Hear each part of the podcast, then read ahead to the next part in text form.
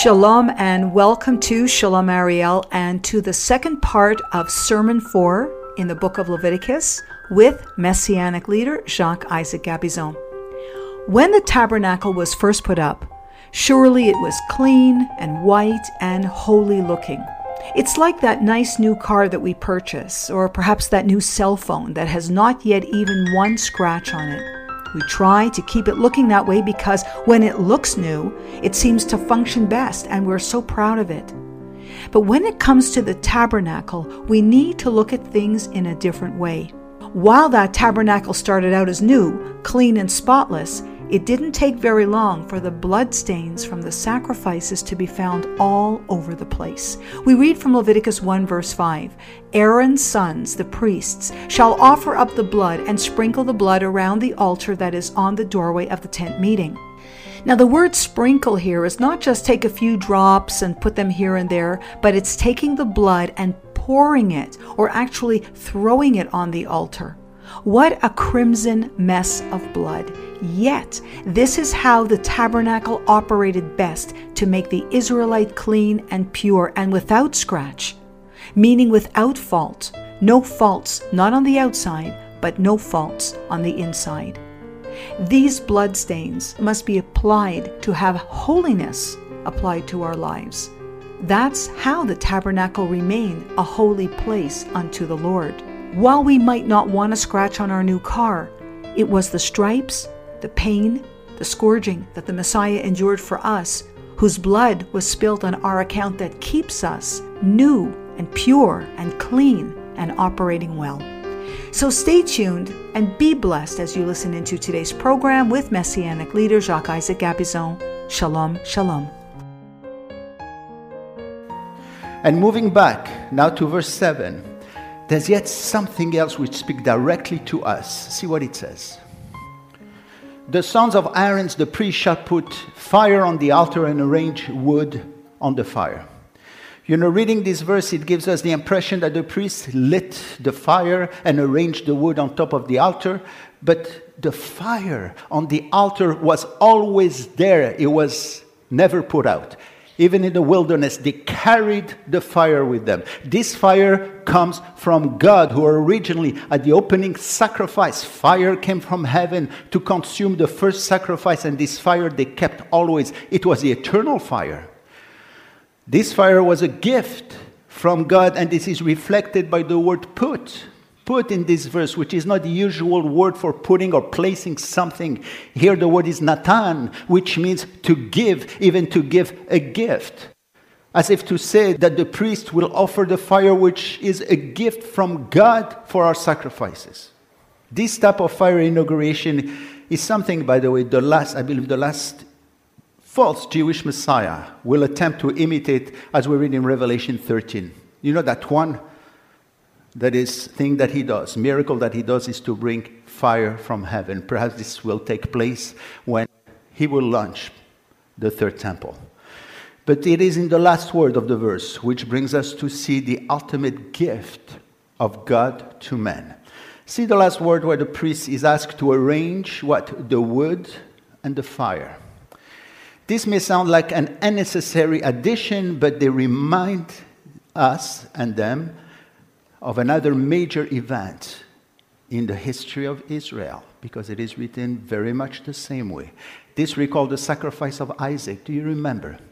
Which is a type of the final sacrifice of the Messiah, when Abraham and Isaac were climbing the mountain of Jerusalem, Mount Moriah. Isaac asked this important question in Genesis 22:7. He says, "Behold the fire, behold the wood. Where is the lamb for the burnt offering?" Where is the lamb, Isaac asked. So too perhaps did all those who offered their sacrifices. They also must have asked, when would this stop? It did, when the Lamb of God came. You know, in the story of Akedah, by the way, it was Abraham, the father, who was the one who carried the fire, just like the heavenly Father gave the fire for the altar. And Isaac, the son, he was the one who carried the wood on his shoulder up the mountain. He is likened to the true Son of God who carried the wood in the shape of the Tav, preparing for his own sacrifice. Both these events took place in the same mountain, of course, to the place of the crucifixion where Yeshua was to take all the fires of judgment. By the way, this is only the beginning of the story, because Leviticus goes even deeper and deeper into showing these relationships. And the idea of the image of the wood, by the way, this is important, seems to have been carried in the New Testament and brought to our memory by the words of Paul and Peter, who used this word, wood, very often to describe the cross, the Tav itself, and thus guarding the memory of the sacrifice found in Leviticus and also with Isaac. This is something, by the way, that was lost in translations. For instance, see what Peter says as he is speaking to Jewish believers who were under severe persecution for their faith. 1 Peter 2:24. Who himself, that is Yeshua Mashiach, bore our sins in his own body on where? The tree. That we, having died to sins, might live for righteousness, and by whose stripes we were healed. He mentions the word tree or wood, xilon in Greek, instead of the word cross, stauros, perhaps to remind these Jewish believers and us as well that Yeshua is the final sacrifice of the Mosaic law. The same word xilon is the word the Septuagint, that is the 70 rabbis who translated the Bible into Greek. For they mentioned this word all over Leviticus 1, 4 times over, for the word wood. This same word is used by Peter as well, when he spoke to the high priest and the whole Sanhedrin, right, in Acts 5:30. See what he says. The God of our fathers raised up Jesus, whom you put to death by hanging him on a tree. Xilon, on wood. Peter was speaking to priests who were present, and see that he did not use the word cross, but used the term that they were very familiar with, which brought them back to the altar, understanding that it was Yeshua who died for us. Unfortunately, again, these words are translated as cross instead of wood in most translations. The word for cross in Greek, again, is stauros, mentioned 27 times, always describing the cross. The word for wood or tree, xilon, is mentioned 20 times, but always for a tree or wooden object like a club. There's a difference between these two words. But there's yet another verse we have not yet completely read. Look at verse 5, in which it is written, Aaron's sons, the priests, shall offer up the blood and sprinkle the blood around on the altar that is at the doorway of the tent of meeting. The word sprinkle here is not just, taking a few drops and going like this. The word is actually pouring blood upon these things. Pouring the blood on the altar. Pouring the blood on the tent, or the door of the tent of meeting. The Hebrew word is zarak, the same word used when one threw dust on his head as a sign of mourning. This is how much blood the priest sprinkled. But this word changes our view of the tabernacle of the temple. What this tells us is that the door leading to the way of God in the holy place was not as nice as the one you see in this picture, right? It was filled with blood. With so many sacrifices, the ground must have been all covered with blood. And the curtains of the holy place must have been also drenched with blood. A bloody door which again asks us, as the one who's coming, under whose name are you coming? Where is your blood? Where is your sacrifice? And furthermore, even the priest's clothes, not as white as you see them on the picture, right? They must have been drenched in blood with all this sprinkling and handling. This is when the Messiah emerges with open arms. For all these things, speak to him. Okay, when you go in there, you're going to look for your mediator. The priests who offered these sacrifices were told to wear an ephod, a robe of white linen, and the linen robe was filled with blood. By the way, does that remind you of an event in the New Testament? Every priest with their bloodied robe became a type of the suffering Messiah and reminds us that when he was scourged before, he became himself the final sacrifices. We're told that not only his body was bloodied, from the many lashes he endured from the Romans. But his face must have been also all bloodied when they pressed the crown of thorn on his head. No wonder that in the book of Acts we're told that many priests came to believe. And as we speak of these things, we can think of the prehistoric then. It must have been very difficult for them, that is the priests, to work in the compound and seeing all these things. Okay, it must have been hard for them to do all these sacrifices day in and day out. This is perhaps why each court of priests came on duty only for a week. 1 week, and then they would go. This is perhaps why they had constant singing and worshipping from the temple singer, you know, to help them perhaps, and help also the people who came to offer their sacrifice. All these things are powerful imageries to remind that our salvation was actually very costly to God. And then, after the account of the sacrifices of the land animal, the chapter ends with the sacrifice of the dove and the pigeon. We have already spoken about it briefly, but let's read the text. This is verses 14 to 15, and see how graphic it is. But if his offering to the Lord is a burnt offering of birds, then he shall bring his offering from the turtle doves or from young pigeons. The priest shall bring it to the altar and wring off its head and offer it on the smoke on the altar, and its blood is to be drained out and on the side of the altar. You know, after that, the priest wrung off the head of the bird, that is, he broke his head, you know, as he put it in between his thumb and index. He then, as we read, removed the crop of the bird situated on the throat, then the feathers, then the entrails, after he squeezed out the little blood that it had. That must, I want to tell you, have spoken very heavily to the offerer who witnessed these things, since the dove itself is a symbol of peace and of good news. It was the first bird Noah released after the flood, and it brought back an olive branch to tell him that the land was ready for him. This is where we find the first mention of the dove with Noah. It was a herald of peace, of stability. Throughout the Bible, the dove became a symbol of purity, of gentleness, of simplicity, with a great message of power in there. And the question then that the priest and the offerer must have asked again and again, why then sacrifice such a pleasant animal? For us, we can look beyond the time of Leviticus. It is a blessing to make this correlation with the light of the subsequent scriptures.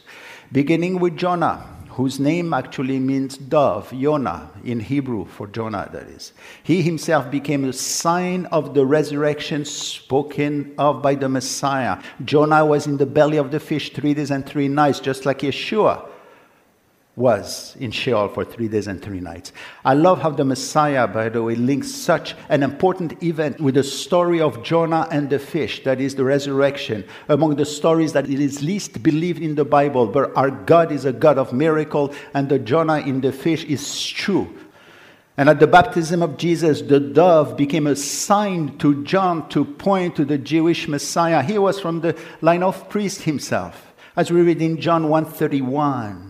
He says, I have seen the Spirit descending as a dove out of heaven, and he remained upon him. The dove then spoke of the gentleness and also of the power of the Messiah. You know, according to a legend, above the throne of King Solomon perched a dove with an awl in his talent, symbolizing the ultimate victory of Israel over its enemies. The dove then helps us to see the great gentleness, tenderness, and power of redemption in the Messiah. There's another point I would like to bring out concerning Miriam, okay, the mother of Yeshua, whom we previously mentioned. As she was going to offer 2 doves and 2 pigeons, you know that she actually witnessed what the priest did to the bird, as we read in Leviticus. We know from the Talmud that women did have access beyond the courts of the women at the temple into the compound where the sacrifices were performed. Now, if you remember, just before she offered the sacrifice, she received a prophecy from a man called Simon the Righteous, who pronounced a prophecy concerning her and concerning Jesus, Yeshua. This is what he told her in Luke 2:34. Behold, This child is destined for the fall and rising of many in Israel, and for a sign which will be spoken against. Yes, a sword will pierce through your own soul also, that the thoughts of many hearts may be revealed.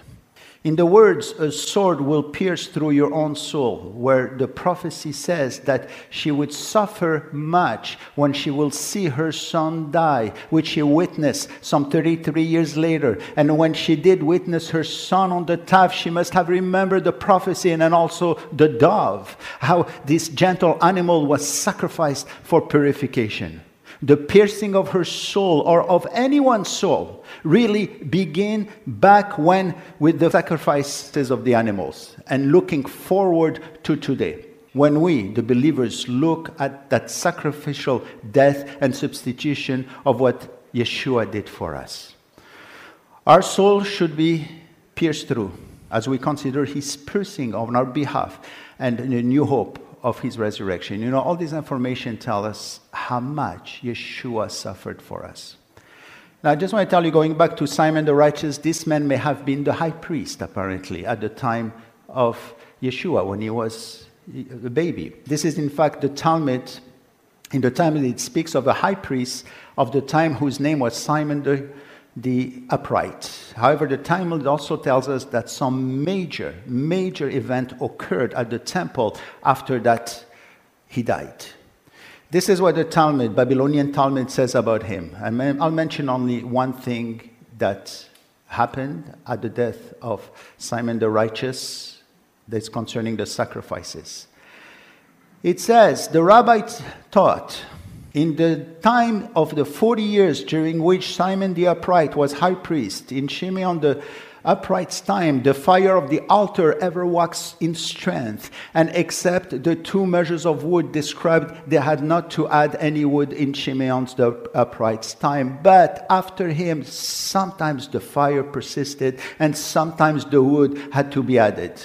And so at the time of Shimeon the upright, or Simeon the Righteous, as Luke calls him, without giving any more details, for he was known at the time, the fire on the altar was always fierce and the smoke always going straight up.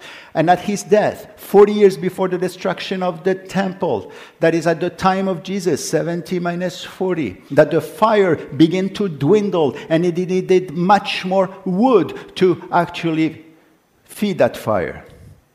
That was God speaking, I believe, to the Jewish people even now, telling them that Yeshua came. At that time, Yeshua was in town. While there were many other signs which occurred after his death, there's one more I want to bring to you. This one comes from both Talmuds. That is the Jerusalem and the Babylonian Talmud. This is what they report. 40 years did Simon the Righteous, the priest after him, that is, the priest ceased to bless Israel with the name of Jehovah, but used Adonai. What it says is that Simon the Righteous was the last high priest to have known, to know, that is, how to pronounce the name of God. Because after when he died, it was forgotten, and they used the name Adonai. This is why in the Hebrew Bibles we have the name Adonai. Instead of Yud-Hev-Av-He, they cannot pronounce it. We forgot the pronunciation. And why? Because Yeshua had come as the final sacrifice. As he said, in John 14:9, he who has seen me has seen the Father. He is today the way to the Father. Just a few verses before, he affirmed it when he says, I am the way and the truth and the life. No one comes to the Father but through me. This saying is so much easier to understand when we put all this sacrifice in Leviticus as the background of these powerful words. Yeshua has become the only way to eternal life, the only way and truth, because he gave himself for us. But before we leave this chapter, there is one thing about the dove. Jesus asks us actually to become like one. Remember Matthew 10:16? Behold, he says, I send you as sheep in the midst of wolves. Therefore be wise as a serpent and harmless as doves. You know, I don't think he was asking us to give ourselves as the dove was sacrificed at the temple. We don't need to do that because he did it for us. So in which sense are we to become like doves and like serpents in a way of being wise?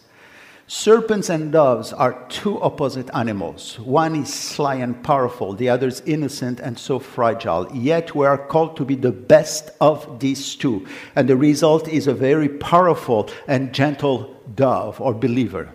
The word shrewd or wise as serpent are the same word. The Septuagint translated in Genesis 3:1 when it says that the serpent was more cunning than any beast. He was then for evil. We ought to be likewise wise for all circumstances when we need to exhibit gentleness and being when we are called to be harmless. This is the image of a believer, by the way, one who looks so much like our Savior. He was so gentle yet so powerful with his words.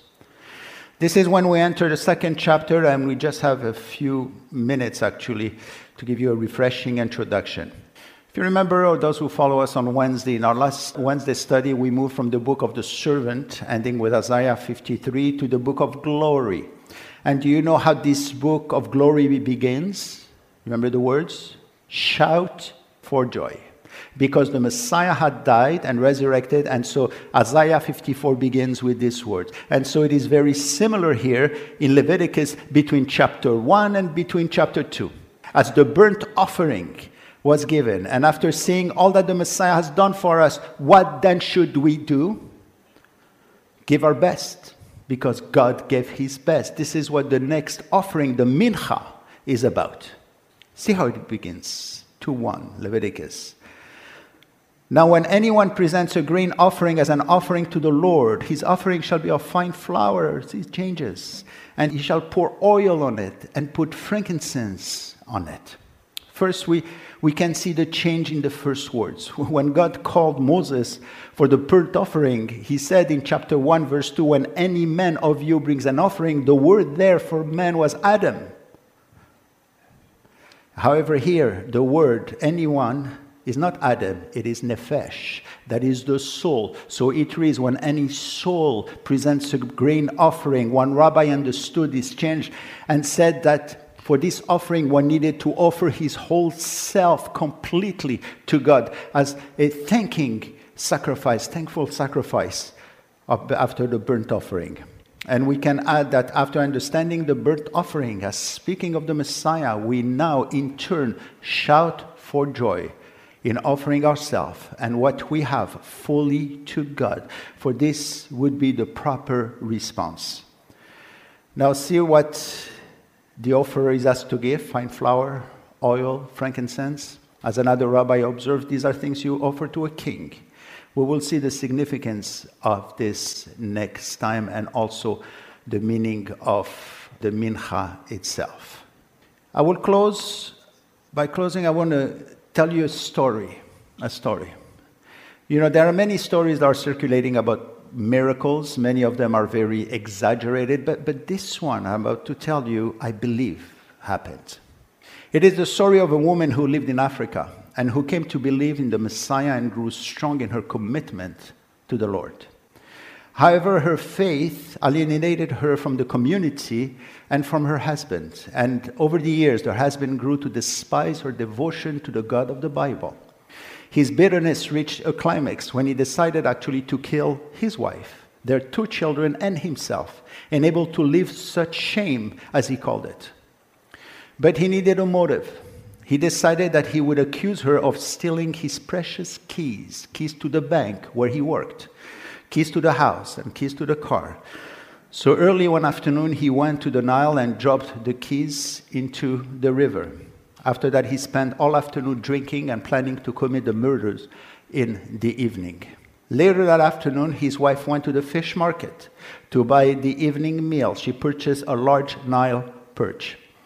As she was gutting the fish, to her astonishment, in its belly were the husband's keys. How had they gotten there, she did not know, but she cleansed them up and hung them on the hook. Then in the evening, the husband, drunk, came home and pounded open the front door, shouting, "Woman, where are my keys?" She picked them up off the hook that was right next to him, and she handed them to her husband. When he saw the keys, he could not believe it, and by his own testimony, He immediately became sober and understood that it was a miracle. He perceived the hand of God at this time in his life. At this moment, he fell on his knees, sobbing, asking for forgiveness, and confessed Yeshua as his Lord and Savior. Now, I want to tell you, we truly have a God of miracle who is able to uncover all that we veil, expose, and draw us to himself. And he will use whatever means, even change in the laws of nature, and even a fish direction of swim, so that even one soul can come to believe. We have seen at the beginning of today's sermon the many signs, an increasing number of them that are, I believe, God's way to call on those who have not yet made their decision to come to him and accept Yeshua as their personal Savior, Redeemer.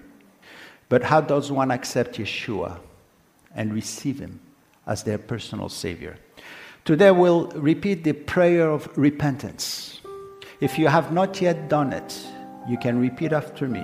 If you feel you understood that Jesus, Yeshua, is the Messiah, that he is the final sacrifice, you can even stand or raise your hand if you want, for this moment is so crucial, I believe, the most important in one's life. Yeshua, today I give you my life.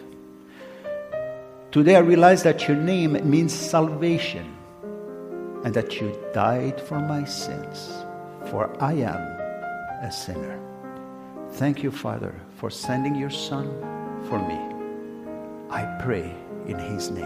Amen and amen. Now, as it is written, may the God of peace, who brought up from the dead the great shepherd of the sheep, through the blood of the eternal covenant, even Yeshua Mashiach, equip you in every good things to do his will, working in us, that is, that which is pleasing in his sight. Through Yeshua Mashiach, to whom be the glory forever and ever. Amen. And to the congregation, the Lord bless you and keep you. The Lord makes his face shine upon you and be gracious to you. The Lord lift up his countenance upon you and give you peace. Amen and amen. Shalom Ariel is a daily radio program emphasizing the Jewish perspective of Scripture. God is not through dealing with Israel, nor will he renege any of the promises he has made to her. Our teacher for this program, Jacques-Isaac Gabizon, is a Messianic Jewish believer and Messianic leader at Beth Ariel Congregation right here in Montreal. If you've been encouraged by the messages, we'd love to hear from you. Give us a call at 1-888-685-5902, or you may write us at info@bethariel, BETHARIEL, all one word, .ca. You are also welcome to join us for our Saturday morning services. We are located at 6297 Monkland Boulevard, corner of Madison in NDG. The message is given in English, but we do offer simultaneous translation into French and Russian. Services begin at 11 a.m. We have Shabbat school for children of all ages, up to and including teens. You may also download audio messages from our website at bethariel.ca and enjoy other in-depth teaching from Jacques-Isaac. If you would like to sign up for informative newsletters, log on to our website and add your name to our email list. Shalom Ariel is a listener-supported program. If you have it on your heart to donate, it will be a great blessing for the continuing ministry and outreach of Beth Ariel. Thank you, and Shalom Shalom.